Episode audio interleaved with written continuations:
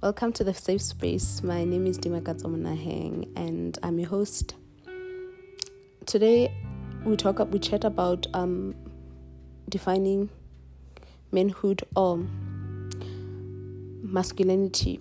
So I want us to discuss or differentiate between what is toxic and what is healthy. This is a continuation of last week's episode, which uh, which was titled "Defining Gender Roles in Relationships."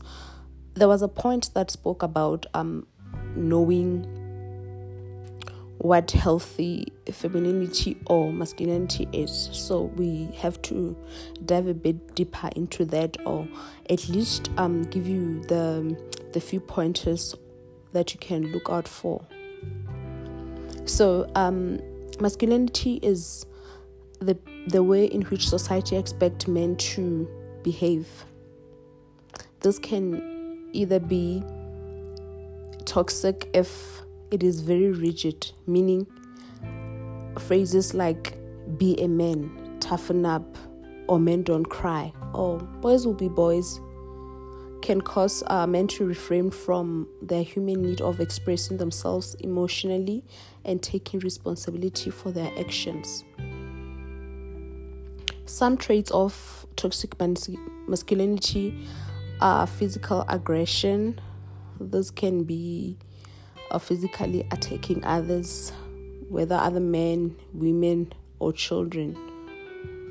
Sexual aggression, which means rape. Discrimination of people that are not heterosexual or fear of emotion.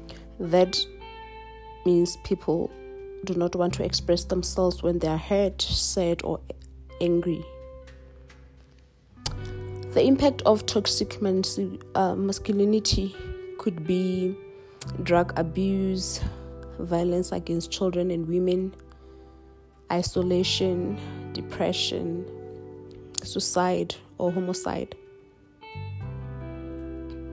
How can we heal?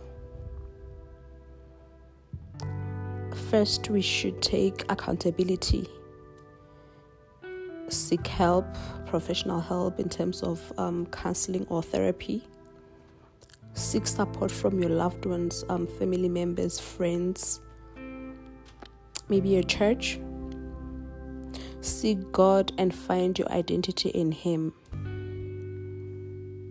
I feel a lot of these problems come from not knowing who we are outside what we can provide or what we are expected to provide or how we are expected to behave. Now, let's move on to talk about what is it that is healthy and what how do we now redefine manhood healthy masculinity looks like it will be somebody that respects themselves and others, somebody that is kind, somebody that has the ability to express themselves emotionally, somebody that advocates for women and children because they are at an advantage, somebody that creates and maintains relationships. I would um, have loved to go deeper into this um, topic, but I felt I'm not qualified to talk about it. I feel it's something that should be addressed by men because they would know it better.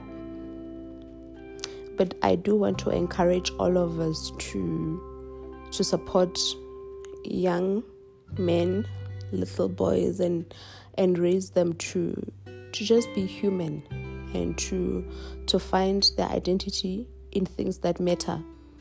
I I was listening to I was watching a YouTube channel. Actually it was the TED TEDx um, video on YouTube.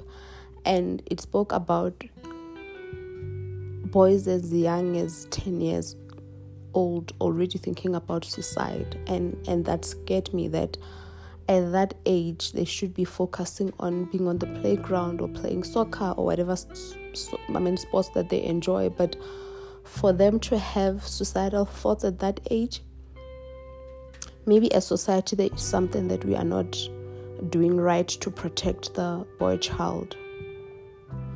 Maybe we we put too much pressure or expectations into what a real man looks like maybe we need to let men be emotionally vulnerable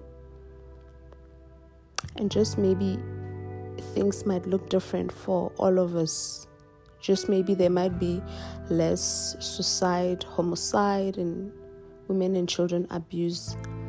If you do need help or if you do want to learn better about this topic, um, you can go to green, greenhillrecovery.com. Um, there is a topic there um, or a or a study um, about masculinity, um, healthy and toxic masculinity or you can go to www.talkspace.com. There's also another blog there about the similar topic, and um, I hope you heal. I hope you call out your friends, and I hope you, as a woman, do better in in your wedding in in how you express yourself in how how you identify with men. And not to say the responsibility of a, a boy or a man lies in the in the hands of women uh, but i think we also need to take accountability that at times